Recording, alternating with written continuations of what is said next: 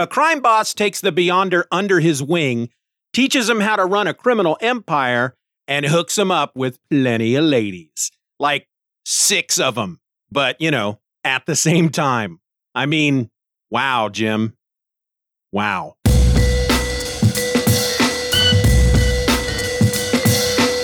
Here it is, folks. Kick the can and damn the man. It's time for Event or Else, the podcast where I go through most every major Marvel and DC event, one issue at a time, one episode at a time, all in the hopes that maybe one day my father will finally tell me that he loves me. I'm your host. My name is Steven, and that was a joke, y'all. My dad loves me. He's told me so plenty of times. So don't go feeling all sorry for me, okay? At least not for that. I mean, there are countless real reasons to feel sorry for me, but that could be a podcast all by itself. Instead, why don't we talk about Secret Wars 2 issue number 3? That's why we're here. At least that's why I'm here. I don't I don't I can't speak for y'all. Anyway, this issue sports a cover date of September 1985, but it hit the shelves in July. And the title of the issue is This World is Mine. It was written by Jim Shooter Pencils by Al Milgrom, inks by Steve Leialoha, letters by Joe Rosen, and the colorist was Christie Scheele. This issue of Secret Wars 2 continues from Fantastic Four, issue number 282, and it goes a little something like this. After being rousted by a cop for sleeping on a street corner, the Beyonder wanders off to continue his exploration of New York City. Along the way, he meets a prostitute named Toots, who, of course, asks him if he wants a date. The Beyonder, exhausted from just being out doing things in his human body, straight up yawns in her face. Toots tells him that he should rent a room at a local hotel and get himself a good night's sleep. Furthermore, she'll come with him and tuck him in. Know what I mean? Know what I mean? Nuts, nuts, know what I mean? Say no more. But, she continues, she ain't going nowhere until she sees some cash. Recalling what he'd learned about money in the previous issue, the Beyonder makes a bar of gold materialize out of thin air. Toots, who doesn't believe for an instant that the gold is real, is a bit creeped out over the encounter. The Beyonder then teleports away, materializing in the lobby of the nearby Columbus Hotel, which is quite the shithole. The proprietor, thinking that the Beyonder is rich based only on the suit he's wearing, rents him a room with plans to rob him in the middle of the night. A bit later, as the Beyonder is having a good snooze on the floor of his room, he wakes to find he is no longer alone. In the room with him is Toots, her pimp Chulo, and Chulo's boss, Vinny. Vinny, who is super interested in meeting the guy that can make gold bars appear out of nowhere, gives the Beyonder a new name, Frank, and takes him under his wing. Over the coming weeks, Vinny gives Frank a place to stay, buys him a ton of expensive crap, has his hair both permed and dyed black, and teaches him everything he considers to be the most important aspects of life, such as having sex with multiple partners at one time and running a successful criminal empire. In return, all Frank has to do is use his godlike powers to rough up Vinny's rivals, make Vinny's stable of prostitutes immune to all viruses and germs and such, cure Vinny's son of his dyslexia, make Vinny's wife thin and young again, and of course, create gold for Vinny out of thin air, but not too much. After all, they don't want to flood the market and devalue the stuff. Smart thinking, Vinny. It's not long before Frank has made a life for himself in Vinny's employ until eventually Vinny tells Frank that it's time for him to go out and make a name for himself. And so Frank does just that by running his own criminal organization, making fat cash and living in the lap of luxury. But soon, that's not enough for Frank. He needs more. And so he takes over the Kingpin's empire, using his powers to make the Kingpin and his people completely loyal to Frank. Even then, Frank's not satisfied. And so he decides to use his powers to take over the entire world, not only making every human being loyal to him, but animals, nature, and even the very building blocks of life acknowledge him as absolute master of the earth. Everyone seems to be affected by this except for Owen Reece, also known as the Molecule Man, who, while watching TV with his girlfriend Marcia, also known as Volcana, detects Frank's tampering. Wondering what his friend is up to, Owen uses his powers to free Marcia from Frank's, well, the Beyonder's influence before settling back on the couch with his lady to watch F Troop. Eventually, despite ruling over every person, place, and thing in the world, the Beyonder finds that he still isn't satisfied. After visiting Toots, he realizes that having everyone's loyalty means nothing if he has to force it out of them using his awesome powers. Fulfillment comes from earning what you have, not from simply taking it. And so he releases his hold upon the earth and decides that if he is to rule over the human race, he must earn that rule instead of just taking it. The Beyonder then decides to pay a visit to the Avengers, teleporting to Avengers Mansion, where he is met by Jarvis, the Avengers butler, who informs him that the Avengers are currently away on a mission in deep space. Deciding to go and see them, the Beyonder teleports away. He returns to Earth hours later, depressed at the outcome of whatever it was he did in what is an obvious tie in story that you won't get without reading issues outside of the main event.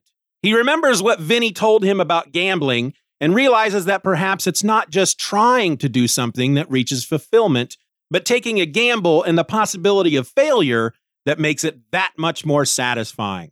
Suddenly, he hatches a plan, a game to play, one that won't work without a lawyer, one used to unusual legal work, one with no fear of anything. And so, as the issue ends, the Beyonder sets off to find Matt Murdock. oh my gracious goodness. This I just when I thought that this event couldn't get I don't know if I want to use the word worse or even crazy. This this issue and I will like to point out we are only 3 issues in. We're not even halfway through with this event and I don't know what Jim was thinking when he wrote this issue. But let's go through it. I don't I don't think I'm going to go through each and every page, but there are certain things I want to point out. As always, we'll start with the cover. We have a shot of the Earth from space.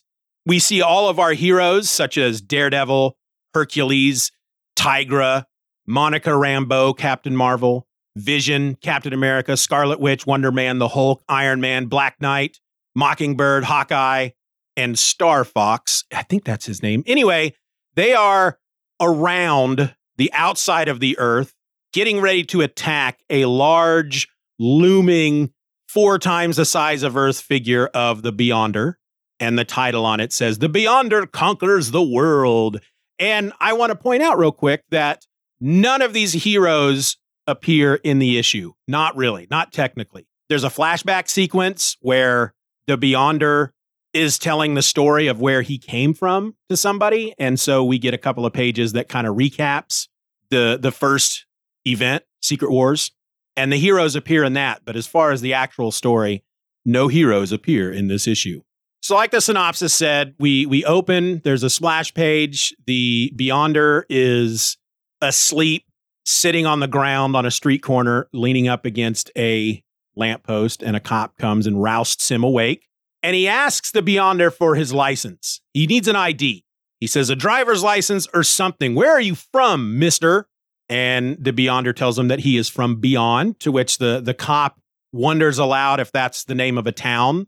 And so the Beyonder decides to show him where he's from, and he opens a portal to his realm right there on the street. And the cop is looking through this portal, and he's just all kinds of dazed because basically he says there's a hole in the air with just emptiness inside. And the Beyonder explains, well, that's because I'm here. I am the one who is all from that realm. So with him being here, there's nothing there in that realm. We get the encounter between the Beyonder and Toots. The Beyonder creates the bar of gold for her and just drops it on the ground. She doesn't believe that it's gold. And she's she's actually leaning, she's in an alley. She's leaning against this building in the alley, and he asks her what she's doing. And she, you know, jokingly says, I'm, I'm just standing here holding up the wall. So when he creates this gold bar and drops, he, he goes to hand it to her basically, and she moves her hand out of the way so it falls on the ground. She kind of freaks out a bit and she backs away from him, to which he points out that she's no longer holding up that wall. And so he creates these massive, like, well, they look like concrete, but I'm sure there's some kind of alien material But he creates these massive structural supports to hold up the wall. And that's when she screams. And she's about to run away, but he teleports away into the lobby of the Columbus Hotel, which is very near them. It's the hotel that she suggested they go to so that she could tuck him in for the night. Say no more, say no more, know what I mean? Nudge, nudge. And he is given a room. They tell him that he doesn't have to pay. He says, You can pay me in the morning because you look so trustworthy, the guy says. And this guy is about as smarmy looking as they come.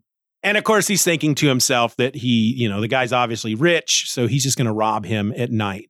He goes up to his room. He figures out where his room is. And I should add that as he's going up the steps, he's not actually walking up the steps he's making the motion. It looks like he's motioning the act of walking, but he's about three feet above the stairs, just hovering in the air. And he notices that there's a number on his key that matches a number on a door. So he figures that's his, his room. That's where he's supposed to stay. But rather than using his key to open the door, he just phases through the door and he goes into the room. He doesn't understand what it means to sleep or where you would, you know, if when you are to sleep, basically, you're supposed to do it on a bed or, or, or on a couch or maybe in a lazy boy. Ooh, or a hammock out in the noonday cool spring crisp air. But no, he he just lays down on the floor and he goes to sleep. And several hours later, he's awakened with a bunch of people in his room. And I really want to talk about this panel because it's the panel that introduces us to Vinny. But furthermore, Vinny has brought a bunch of people with him and for some reason, which really is for story purposes only, so we all know who these people are, he spends this panel and one, two, three, four, five word balloons chock full of text to introduce everybody that he's with. I'm going to read it to you because it's kind of funny. Hiya, kid. Allow me to introduce ourselves. This big guy here, there's a there's a, a guy right next to him who is a, who's like a head taller than him and about three times as wide, just a big bruiser looking dude. Anyway, he says, The big guy here is Laverne Lacey, but don't call him that. His friends call him Smurfette. He's my bodyguard. Behind me is my bookkeeper, Millie the Purse Sheriff, which is spelled S H U R I F F. So I'm assuming it's sheriff, but he's pronouncing it sheriff. I, I don't know if that's a real word. I didn't look it up. So that's really weird. He continues over there in the mink coat. We got Chulo. He's one of my guys. You've already met Toots. She's one of Chulo's girls. And you can call me Vinny. So, how are you? it's just kind of a weird introduction to all these characters. Smurfette, for example, again, he's a big bruiser and he's standing there kind of, you know, the way tough guys do with uh, kind of tapping his fist into an open palm like I'm I'm gonna kick your ass or something. It's just it, it's just really weird. It was a really weird panel, especially the way that he introduces everybody. Because he could have just said, well, first of all, he didn't need to have all those people with him. By the time you get to the end of the story, you realize that with the exception of Toots and Vinny, the rest of them don't matter. They have nothing really to do in the entire story. So spending the time to introduce them all and not only introduce them, but in the case of Laverne Lacey, we get his nickname and it's explained that he doesn't like being called Laverne Lacey and might even be violent. That's that's kind of what's insinuated. We learn uh, that his bookkeeper has a nickname called the Purse Sheriff. It's just it's it's a weird waste of space. I think it was it was just an odd inclusion, but he's he's really excited to meet the Beyonder whom he ends up just calling Frank because he asks him what his name is. And he says, I am from beyond. And he goes, Oh, I'll just call you Frank. And he asks him about the gold and he asks him where he came from. And so then we get two pages that recap the 12 issue miniseries event, Marvel Superheroes Secret Wars. But there's a couple moments. Actually, I'm wrong. It's like two and a half pages, except for the half page after the, the, the two is actually a recap of what happened in the first two issues. Anyway, the Secret Wars recap has a couple of moments in it that I don't remember being in the actual series. For example, he starts out saying, In my realm, I was all, the eternity of my own universe. I knew only of my own oneness. Until an event of great magnitude in your realm opened a pinhole in mine. Through the pinhole, I observed Earth. For years, as you reckon time, I watched. So, what is the event that he's talking about that happened years back in the Marvel 616 universe on Earth that opened this pinhole? Because that that is not at all referenced in the 12 issues of Marvel Superhero Secret Wars. And I feel like it must be something that, well, Jim just either made it up for this issue. Maybe it's something that he had originally had in, in, in the story because he also wrote Marvel Superhero Secret Wars. Maybe it's something that he originally had as part of the story, but never got to include it because there wasn't room. So in his head, he knows it's part of the backstory, so he included it here. Or maybe it was mentioned in some issue after Secret Wars. I don't know, but I found it. I found it weird that it was included here. Uh, I found it odd because of them specifically pointing out that there was an event of great magnitude in your or our realm, and, and we have no idea what that is. And then when he's talking about how he gathered up all the heroes to bring them to Battle World he mentions that he's not the actual one that that brought the villains. He chose Galactus. He says, "I caused one among these, the largest one called Galactus, to gather the others and to leave a way open for other beings to come if they chose." That again, that wasn't part of the miniseries. That wasn't a part. That was not a part of the event. I'm fairly certain that they did not mention in that event at all that uh, Galactus is the one that gathered the villains and left the door open so other villains could come be a part of this big battle if they wanted to. I've I don't know. Once more, I don't know if that was something that they had mentioned outside of Marvel Superhero Secret Wars. I don't know if this is the first time that has ever come up. If you know, let me know because in a issue where there is already very little space because there is so much information. These these three issues so far is I, I've said it before, so much story is packed into these pages that it's almost almost unreadable. It's just it it it's a chore to get through a lot of this stuff because there's just so much there. And for him to include stuff that didn't need to be included, I I just find that an odd choice. So so then we get a, a bit of a recap of what happened in issues one and two of Secret Wars 2 to catch us up to where we are now. And after hearing his story, Vinny tells him that he thinks he can help. And that's when he asks him, What's your name? And he says, I am from Beyond. How about I call you Frank? Is that okay? And the Beyonder, or now we'll call him Frank, yawns. And Vinny sees that Frank needs some sleep. So he's going to make sure he gets some more sleep. And he tells everybody else to leave but he wants Toots to stay behind and keep him company. Oh, wicked! You're wicked! You're wicked, I Nudge, nudge. And so they leave the room, leaving Frank. That's what I'm going to refer to the Beyonder as for most of the rest of this conversation. They leave Frank there alone with Toots, who sits. She sits down on the bed and she goes, "Well, uh, Frank, here we are, huh?" She kind of pats the bed and says, "Maybe you should try sleeping on the bed this time." Come here, honey. She seems very nervous and as I'm getting to this point, having not reached a, a, a further point in, in the comic yet, I'm wondering if Jim is trying to insinuate that the Beyonder and Toots have some sex. And I feel like that's what he's trying to insinuate, but my naive Marvel zombie brain who remembers this from back when I was, God, how old was I?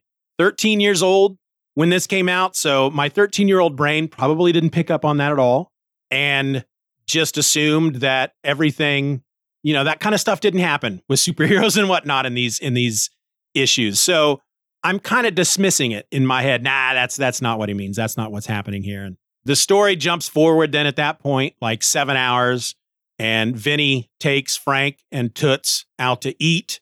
Frank wants to go back to the hot dog cart where he got a hot dog and a soda in the previous issue, but Vinny doesn't. Vinny's like, nah, that's not good enough. So he takes him to a big fancy restaurant. Toots is along. He he. Vinny got her a, a nice fancy dress, and immediately Frank goes to eat, and he starts eating the glass that the water is in, and so Toots has to teach him how to actually eat and explain that here you use this fork to get the food and put it in your mouth, but you don't eat the fork. And he gives it a try and he's like, that is the most amazing thing that has ever happened to me in my entire life. And so he starts chowing down. They take him to an ice cream shop where he just inhales a bunch of ice cream. And then we go to uh, the next panel. It says later that evening, Frank is laying on a bed with one, two, three, four, five, six girls surrounding him. Six girls in their underwear, mind you. It's an outrage. It's a scandal. Toots is there. She's back in her, I guess you'll call, you could call it her prostitute costume, and she looks very upset. She's telling Vinny, "I could have handled this part of Frank's education myself, Vinny. You didn't need to bring these other girls." And so, just that one balloon tells me that yeah, Frank's about to have sex with six girls at the same time. Oh, my, my, my. The Beyonder, who had Spider Man teach him how to use the toilet in the last issue and had a prostitute teach him how to use a fork to eat food in this issue, is now going to have sex with six other prostitutes at the same time. I just, it just offends my sensitive 13 year old Marvel zombie sensibilities. The next day, they buy Frank uh, a new outfit. It's like a purple freaking jumpsuit because, as Vinny said, it it looks like he's in Duran Duran now with his jumpsuit here. He calls it his the the mod look. The tailor who is fitting him for this jumpsuit, which may be made completely out of leather, it does kind of remind me of what Eddie Murphy wore in Raw. But the tailor is asking him, um, he says, just hold still, Mr. Uh, and Frank, of course, says, I am from beyond. And the guy says, Bayonne? Nice town if you like Jersey, but what's your name? And he says, Frank. And he goes, oh, hold still, Mr. Frank. And then we get a bunch of uh, scenes where Frank now is going out to help Vinny with his business. He he roughs up the competition, some some guys, some punks, as Vinny calls them, who are trying to muscle in on his racket.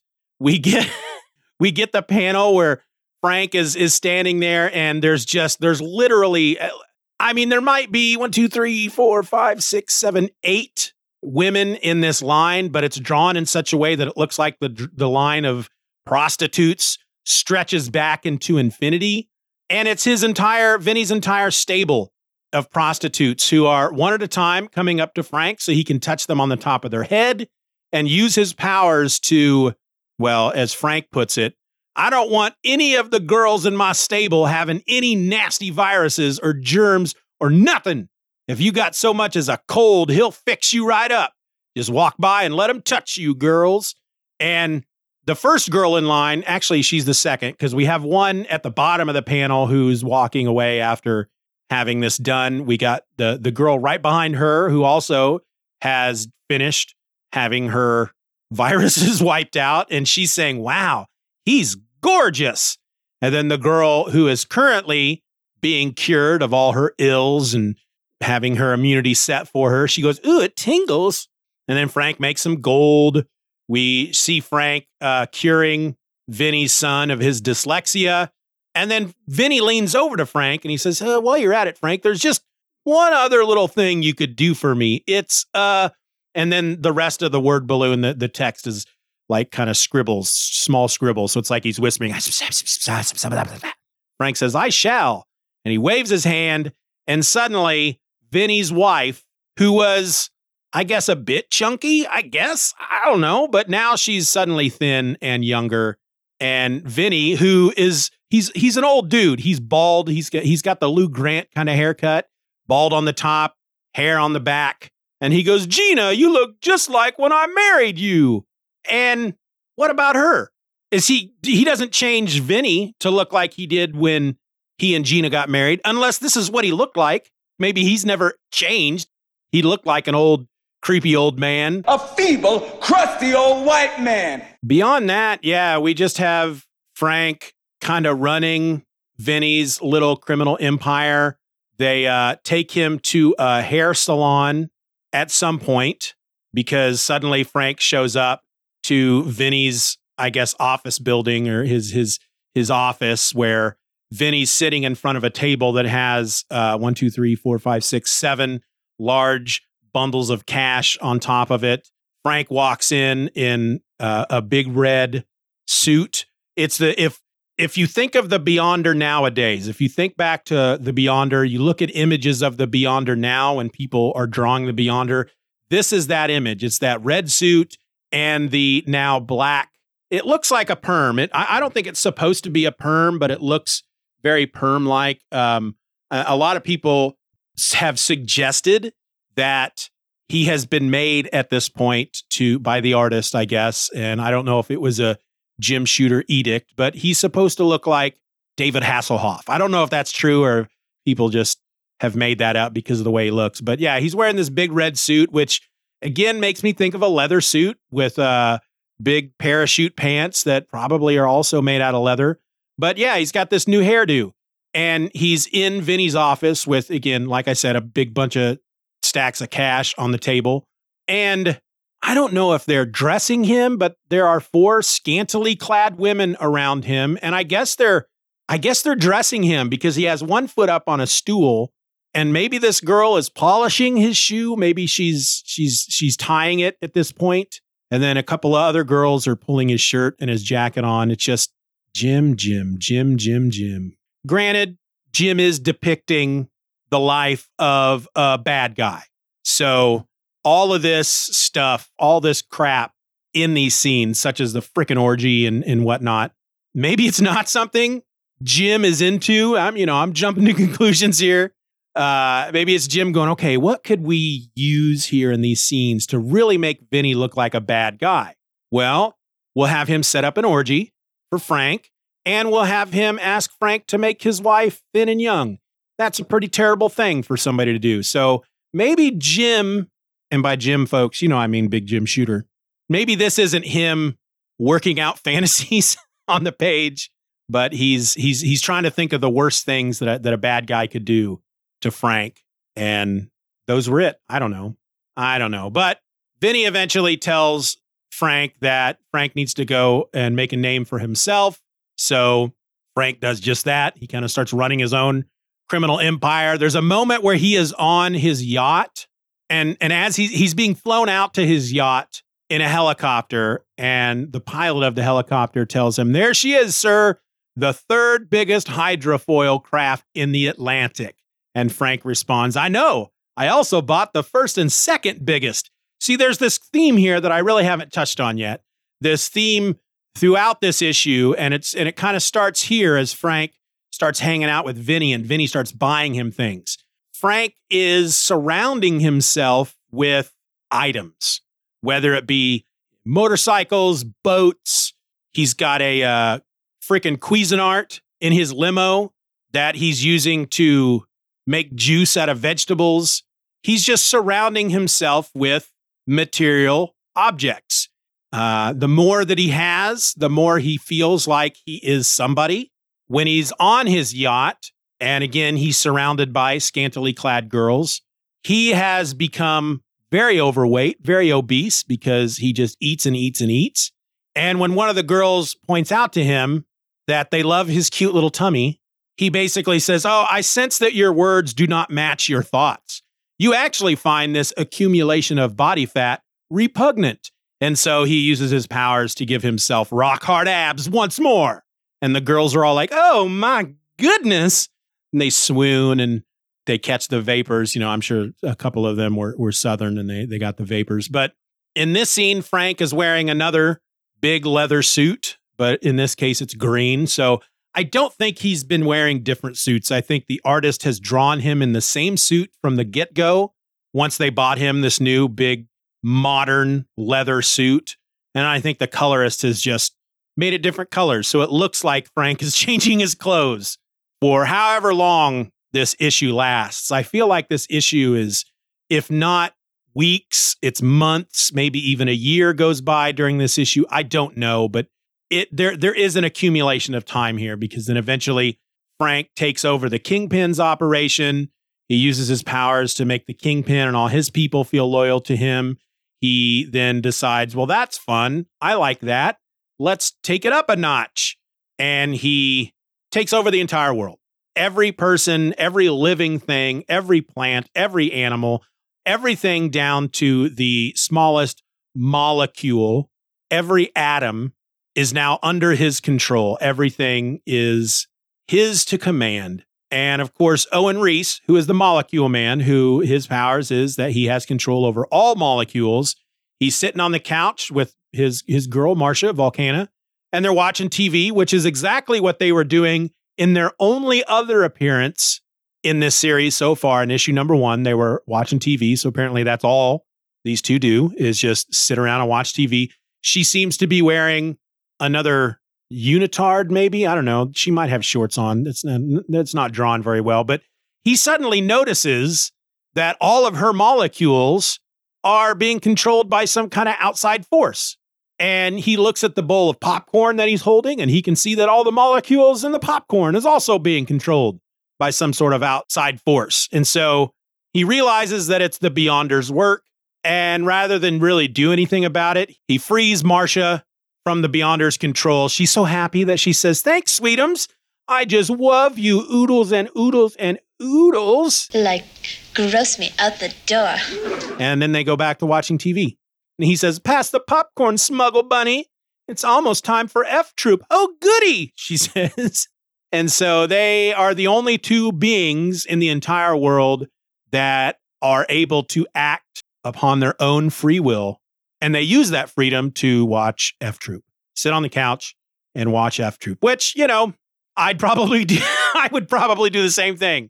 I don't think I would choose F Troop. I don't know that I've ever watched an episode of F Troop, but if I had the powers of the molecule man, yeah, I'd probably use them so that I could just stay home and do nothing all the time. That would be pretty freaking awesome.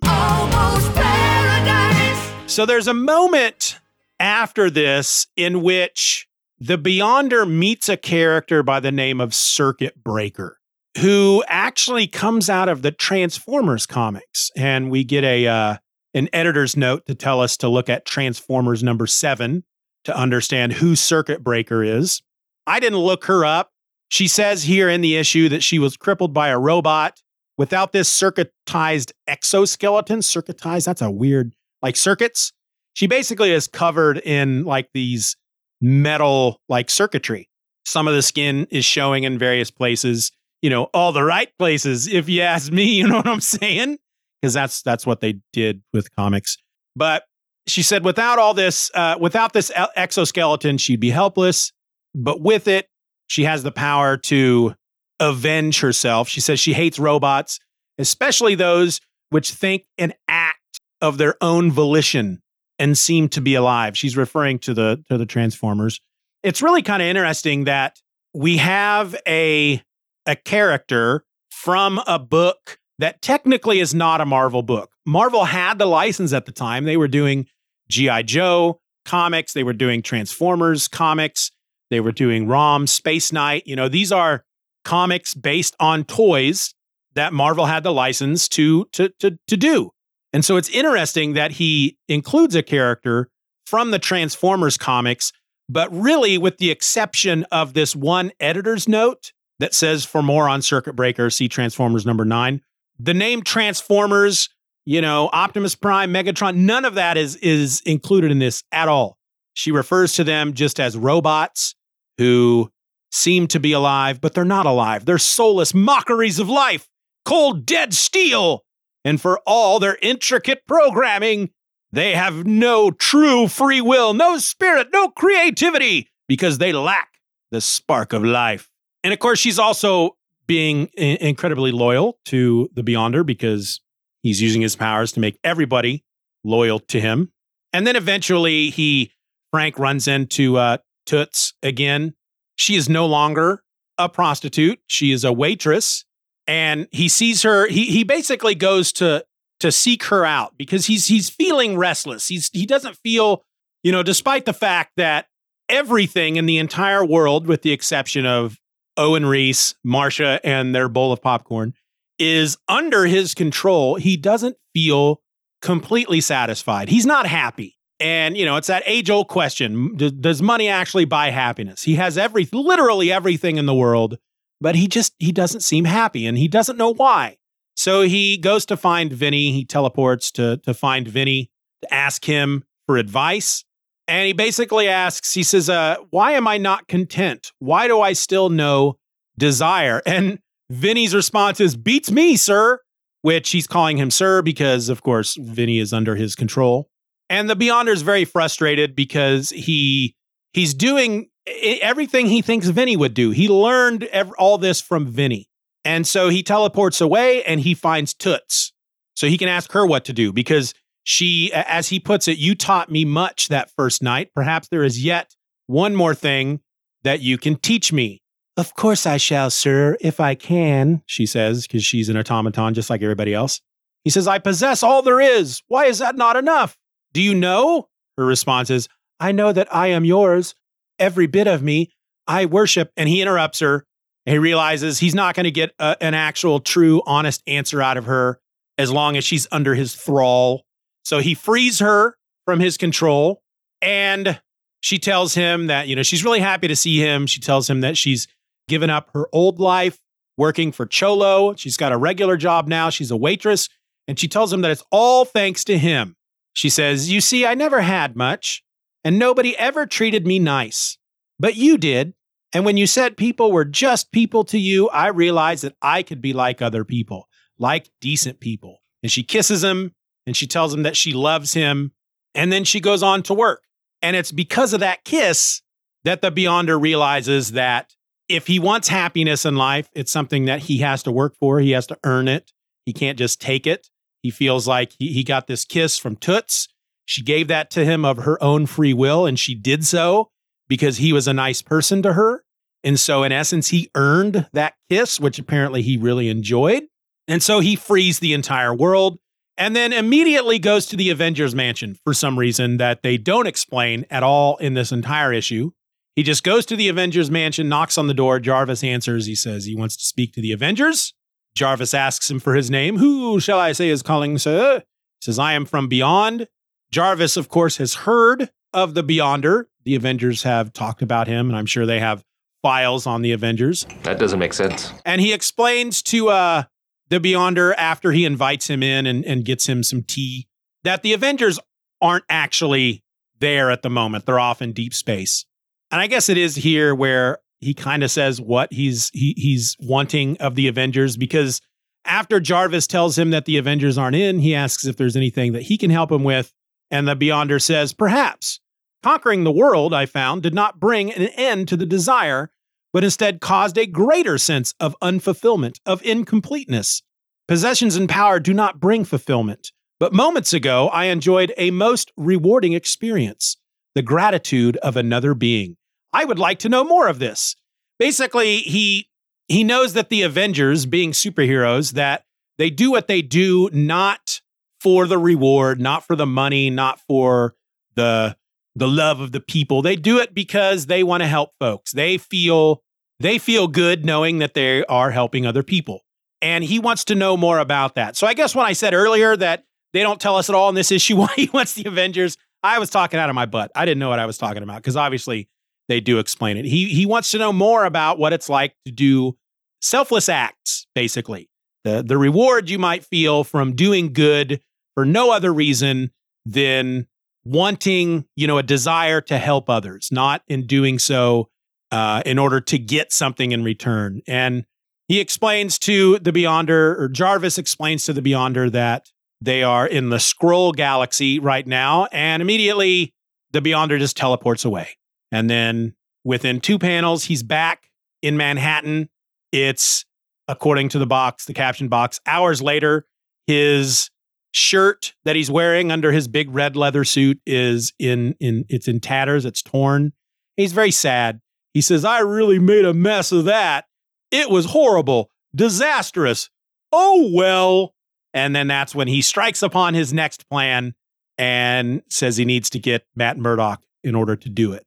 And that's where that's where the issue ends. It has a bit at the bottom when you get to the end of the issue it says the story continues in Daredevil number 223 wherein the services of Nelson and Murdock, attorneys at law, are retained by the one from beyond, and in Hulk 312, wherein the one from beyond learns of the many other dimensions and realms which are part of our many layered universe Asgard, Dark Dimension, and Mephisto's realm, to name a few. And also learns the length and breadth of a man's soul trapped in the body of a savage green Goliath. In Avengers 260, find out just what happened in the Skrull Galaxy. It's dot dot dot not a pretty sight. And then one month from now, which for us folks listening to the podcast a week from now, the threads of the epic saga of the Beyonder are gathered again in Secret Wars 2 number 4, which guest stars the Avengers, sort of, Alpha Flight, the cast of ROM, briefly, and the Dazzler. Do not miss. Love is the answer. So, we're going to talk about this every single episode, of course, uh, because with this podcast, I'm, of course, reading all these DC and Marvel events, and I'm only reading the main titles. I'm not reading any of the tie-in issues. And this is only my third. This is season three, of course, but it's it's the first one in which you have to read the tie-in issues to really get the entire story. And the way it's gone so far is what they, what they do, what they well, what they've done, what Jim has set up here is he tells the first part of the story in issue one. You then go to other titles to continue with the story, which then leads into issue two.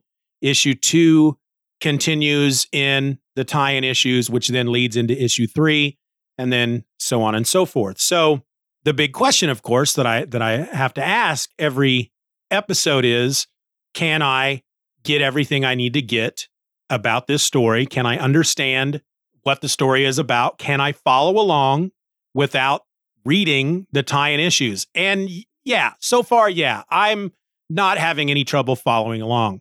However, I said it last episode, but three issues in now at this point and still have no idea what the actual story is about, other than the Beyonder is trying to learn what it means to be human. And if that really is what Secret Wars 2 is about, I can understand why this was the single most hated book of 1985 because it's a freaking superhero book, and that's boring as hell. And with these three issues, that's really all we've done. We had issue one, where the Beyonder comes down to Earth. He visits a writer, asks this writer, you know, what what does it mean to be human? And the writer basically uh, talks him into giving him a bunch of powers so he can take revenge on the people that have upset him. The X Men and Captain America try to stop this guy. Thunder Sword, I think his name was. And then in issue two, which was mainly a tie in to the storyline going on in the Fantastic Four at the time, didn't still didn't really progress the story any further, just more of the Beyonder aimlessly walking New York, asking people, What is life? What is eating? What is sleep? What does life mean? What does it mean to be human? And not really learning. He, he picks up little bits here and there, and it always seems to be the wrong stuff. And that's really the message here in this third issue. He finally finds somebody who takes the time to really teach him about life, but it's all the wrong lessons. And through that, he learns that it's not about what you have, it's about what you do. And so with that lesson learned, what's what what the frick is the other four issues? Four, geez, what the frick is the other six issues going to be about? I don't know. I just know that I'm, I'm sure I would be getting a lot more out of this story. I'd probably get a bit more understanding if I was reading the tie in issues. However, I doubt that because I don't know if I mentioned this before, but last year I was trying to read through using the Marvel app all of the Marvel comics starting at like 1984 or something. And when I got into 1985, I, I read issue one of Secret Wars 2 and I read issue two and I read the tie in issues between issue one and issue two, and the tie in issues had nothing to do, not, not really, with, with, with the main story that's going on in, in Secret Wars 2. The Captain America tie in issue was literally uh, the Beyonder watching him as he fought the armadillo. And through that, the Beyonder decided he was going to change his form to look like Steve Rogers. That was the Captain America tie in. There were two Spider Man tie ins that were mainly centered around the aftermath of the Beyonder changing the office building that the Heroes for Hire office was in, changing that entire building into gold, which then collapsed on itself and had a bunch of people inside and killed a bunch of people. And Spider Man goes in and, and is on a big rescue mission and the kingpin is involved and blah, blah, blah. But it didn't really have a lot to do at all with what was going on in Secret Wars 2, other than the fact that it used the inciting incident of the building being turned into gold to create two Spider Man stories out of it. So I don't know that any of these other issues would give me much more. Uh, I do recall there was an X Men tie in as well, in which Rachel Summers has a conversation with the Beyonder at one point and talks to him about eating food. And then that is brought up in issue two. So when it comes to what happened in issue one, what happened in issue two, and the tie ins that were between, the only thing you really needed to know is that at one point the Beyonder talked to Rachel Summers, who told him about eating food.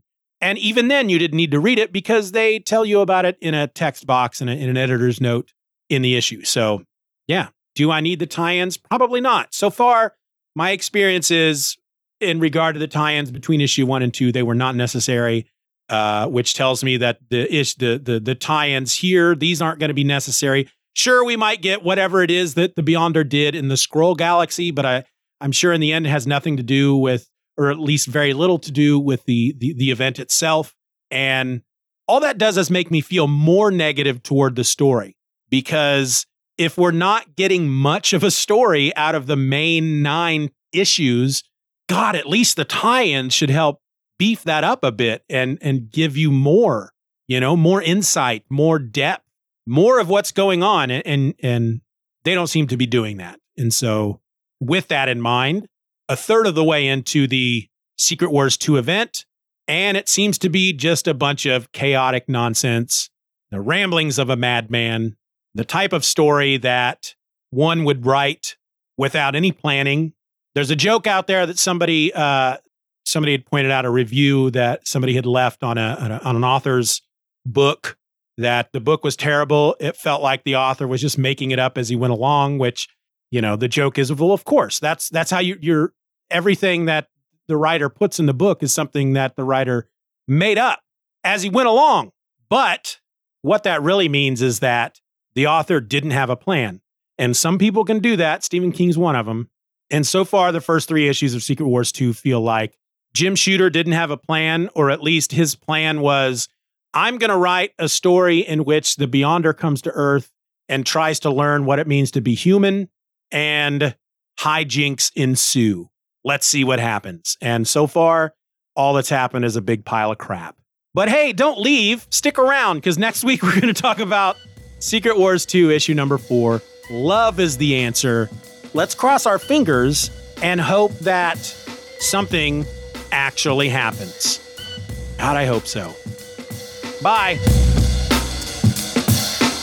Event or Else is a Stephen or Else production. Find more great podcasts at steevenorrelse.com. Questions and comments can be directed to eventorrelse at gmail.com. You can support the show for as little as a dollar a month over at the Patreon by going to patreon.com slash Steeven R. Orr. And in return, I'm going to do my very best to get you and your fellow patrons episodes just like this one before anybody else. I also encourage you to rate the show wherever available and share this episode with a friend. All links will be in the show notes.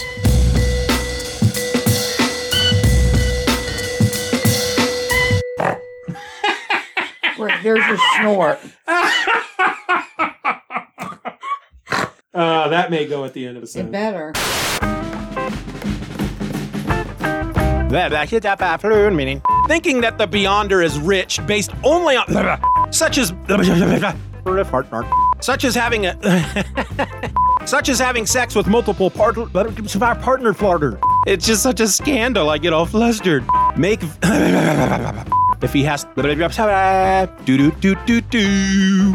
After visiting Toot Toots, I want to say Toots. That's what it looks like, and decides that if he is to rule, Art Knocker, and so the Beyond crackhead one used to uh,